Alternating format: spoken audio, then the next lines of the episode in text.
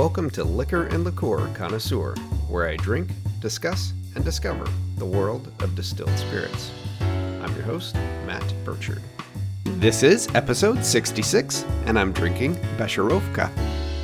For each episode of Liquor and Liqueur Connoisseur, you should expect that I'll be well researched and educational, also entertaining and consistent in my reviews. I chose to feature Becherovka on this episode because a friend of mine, John, who I mentioned back in episode 11 on Zwack Unicum, he had first told me about the spirit. Also, the spirit is herbal and bitter, so it should be right up my alley. I've never tried it as well, so I'm excited to try it. It was also featured on an episode of the Travel Channel show Booze Traveler, where in season 4, episode 11, a visit to the hometown and the spirit was featured. So, the bottle I have for the tasting is 750 milliliters. It is 38% alcohol by volume, making it 76 proof, and it retails here in the US for $22. The bottle is distinctive. The shape itself is tall and rather flat. The label is blue and yellow, and it has two straps that wrap around the bottle. The glass itself is green. The label features the Becherovka name prominently with a stylized logo or cryptogram featuring a J and B in the center. This stands for Jan Becher, whose name also appears on the bottle. A red oval near the bottom right contains since 1807. Other notable features of the label is the origin of Czech Republic, and more specifically on the blue metal screw cap, the city name of Karlovy Vary is listed. The molded green glass includes many of these same elements. And just like Cointreau in the last episode, regardless of the size bottle you buy, they're all the same basic shape and design. So I'm excited to try this out. Let's go ahead and open the bottle. It's got a metal screw cap. Let's... There we go. And for all spirits on Liquor and Liqueur Connoisseur, I try them neat. I'm using a clean Glencairn glass. This is a whiskey nosing glass. Allows you to get a good look at the spirit, swirl it around, nose it, and taste it. And neat, of course, is room temperature straight out of the bottle. So let's give it a pour.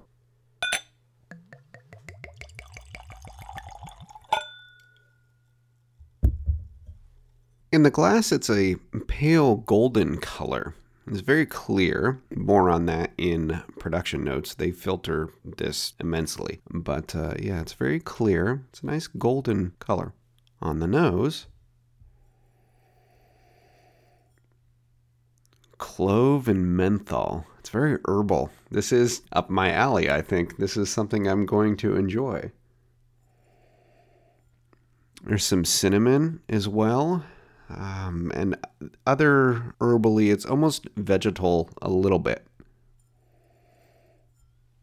Maybe some spice. It could be the heat of the ethanol. This is, uh, what is it again? 38% alcohol by volume. So let's go for a taste. Hmm.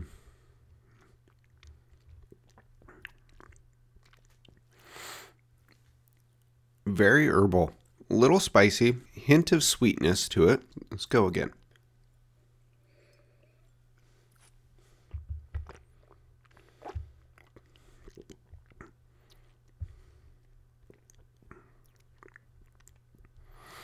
Herbal, mentally, maybe hint of licorice. Oh, it's good. Yes. I like this. I was a little afraid it would be really bitter. There's a hint of bitterness, I suppose. I know my father would refer to this as just terribly bitter, but for my palate, eh, slightly bitter, I suppose. Bittersweet, but not too sweet. One more taste.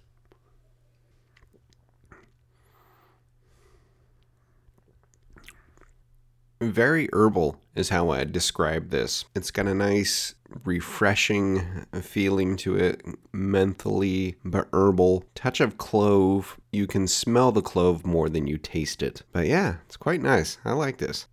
Now, straight on to the history. Perhaps the most famous spirit from the Czech Republic, Becherovka dates back to as far as 1805, though the bottle states 1807, and this is the date of the first sale of the liqueur that became known as Becherovka. But because the product didn't just appear out of nowhere, we really should go back to the century prior to 1794 when businessman Josef Becher leased a still house in his hometown of Karlovy Vary in an area that is now part of the Czech Republic near the western border of the country with Germany. Karlovy Vary, or Carlsbad in English, is a famous spa town at the confluence of two rivers, about 130 kilometers west of Prague. It's also recently been recognized as a UNESCO World Heritage Site as part of the Great Spa Towns of Europe.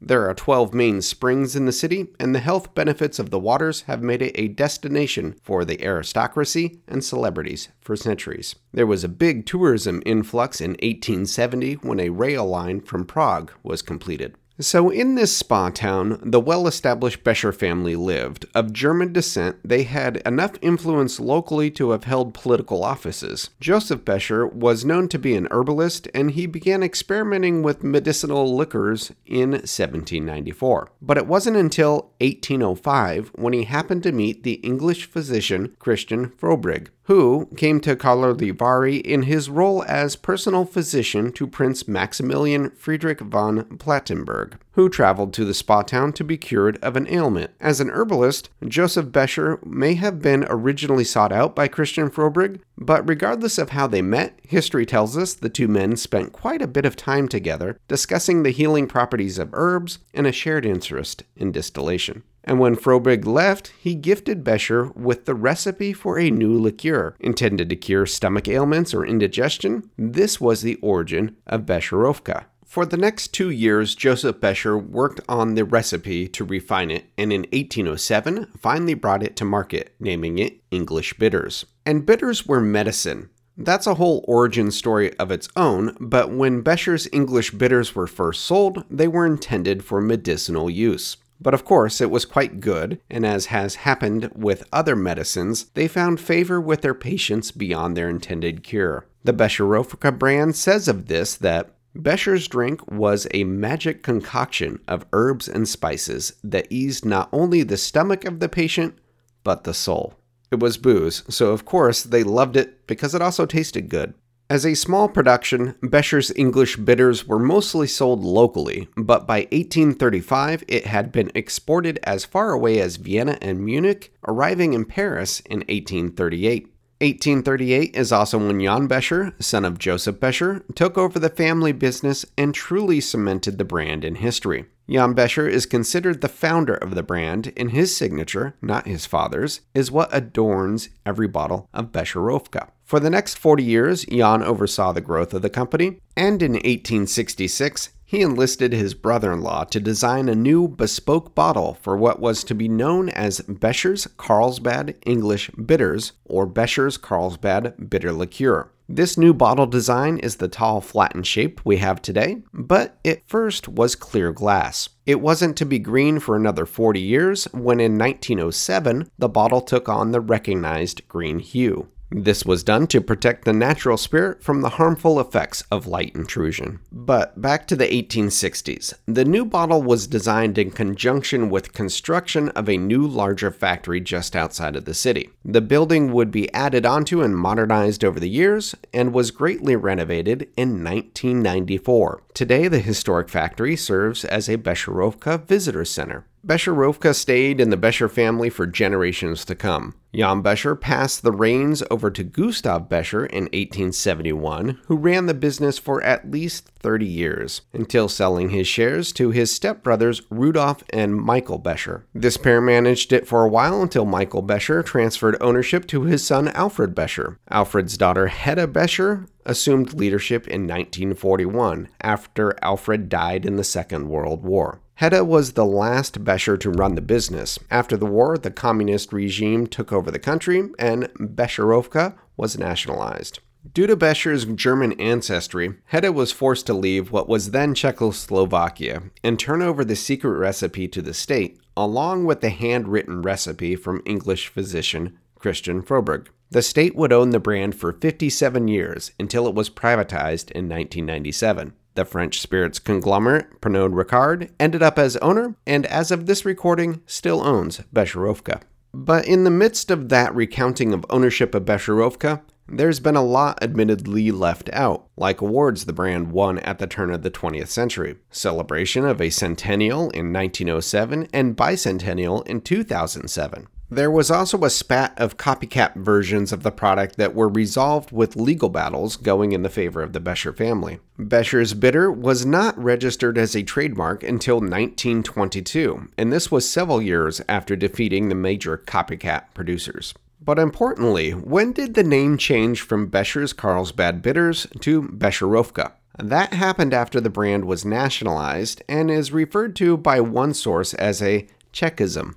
After privatization in the late 1990s, investments were made, and a new factory was built in 2010. Packaging and bottle updates followed. Today, Becherovka is available in about 40 countries, and sales are strongest in Slovakia, Russia, Ukraine, and Belarus. So that's the history of Becherovka, and it's said to still be the original recipe. Apparently, nothing was lost during the 57 years that the Czechoslovakian state owned the brand. So now, how is it made? The exact recipe for the liqueur, however, remains a well kept secret. Only two people are said to know the recipe, and the company's factory has excruciating security procedures to keep it as secret as possible. If it really is only two people, this may be as secretive, if not perhaps a little more secretive, than chartreuse although I do know Becherovka has the recipe written down. It said the master blender who weighs out the herbs and spices and has not memorized the recipe. Though I kind of doubt that. If you've been doing anything for a while, you're going to kind of know how to do it. In fact, that was the resurrection of Plymouth Gin. If you go back and listen to that episode, the recipe was lost during the war, but it was only the recollection of the people that actually produced the product that were able to recall how to make it and reproduce the recipe from memory. But even though Becherovka is a secret recipe, there is a surprisingly large amount of information available from the brand on how the product is actually made. There are about 20 herbs and spices used, including cinnamon, clove, hyssop, and yarrow. One source I saw said that the company actually will do false orders from suppliers to try and throw copycats off. They do source their herbs and spices from more than one supplier to help keep an extra level of secrecy. Every Wednesday, the master blender precisely weighs out the correct portions of the ingredients that are mixed and deposited into large jute bags. These bags are then laid into a large metal tank for a five day process of maceration that Becherovka refers to as degeneration, where they produce a sort of flavor concentrate they call a degerit. Pure sugar beet alcohol, a neutral spirit, is poured into the tanks. Then the tanks full of the jute bags are heated and cooled, allowing the flavors and essential oils to be released from the herbs and spices into the alcohol. To the degerit or infused alcohol, they add sugar, a wine distillate, so maybe a crude brandy, Cagliari water, and orange oil. This is blended and left to marry for six weeks in large wooden vats with circulation, but it is still a concentrated product through this month and a half process. Once deemed ready, the concentrate is mixed with more alcohol, sugar, and water. And as I mentioned in the tasting, the finishing and filtering process is rather complex. It's first filtered through a number of processes that are said to give the product its natural, sparkling color and to remove any sediments that may have come through the process. It additionally has several natural filtering and processing steps. The mineral bentonite is added to settle any remaining sediments before being pumped through a cellulose plate filter with a porosity of 3 to 6 microns. The liquid is then frozen to negative 5 degrees Celsius before being pumped through another set of cellulose plate filters with a porosity half of that of the first pass, allowing only 1 to 3 micron size particles through. The final step is cartridge filtration with a porosity of only 1 micron. It's then ready to be pumped to the bottling line, which is fully automated. After bottling, Samples are taken and evaluated in the company's lab to verify it's up to standards, and this looks not only at the spirit but the packaging as well. So, as I said, it's a secret recipe, but quite detailed in what we know about how Becherovka is made. So, now let's talk about cocktails and consumption. Becherovka is normally consumed as a chilled shot or on the rocks. But the signature cocktail serve is the Beton. This is just Becherovka and tonic with a lemon wedge, served in a 1 to 2 ratio. The Beton, which translates to concrete in Czech and many other languages, this cocktail was originally created for Expo 67 in Montreal as a refreshment to be served in the Czech pavilion. Bartenders do experiment with the product though, and it apparently can work quite well in many tiki cocktails. So, in summary, what do I think of Becherovka? I like it. Other than the difficulty in pronouncing Becherovka, I want to call it Bekarovka or Bekarovga, something. I've been training myself to have a proper pronunciation. I believe it to be Becherovka based on the YouTube videos I've watched, but I like it. The flavor profile matches my palate quite well. Slightly bitter, herbal, a little bit sweet. It's got some complexity, and because I enjoy most of my spirits neat, this is perfect for that. I'll have to try it chilled. I'll have to try it with some tonic water and see how that goes as well. I also really like the price point. 22 bucks is a value in my book. And it's a product with history, 200 years more than that now, about 205 years of age on this. Same recipe. It's quite a process. I was watching how it's made and researching this episode. There's a lot that goes into the spirit. It's really distinctive. I like the branding of it. I like a bespoke bottle. It's definitely going to have a permanent place on my bar. So that's going to do it for this episode of Liquor and Liqueur Connoisseur. I'm your host, Matt Burchard. Please subscribe and share. Show notes are on liquorandliqueurconnoisseur.com. You can also find the show on Apple Podcasts, Google Podcasts, your favorite podcast platform. The show is also on social media. Facebook and Instagram are where I'm most active. If you have a spirit you'd like me to feature in an upcoming episode, please do reach out. And as always, thank you for listening.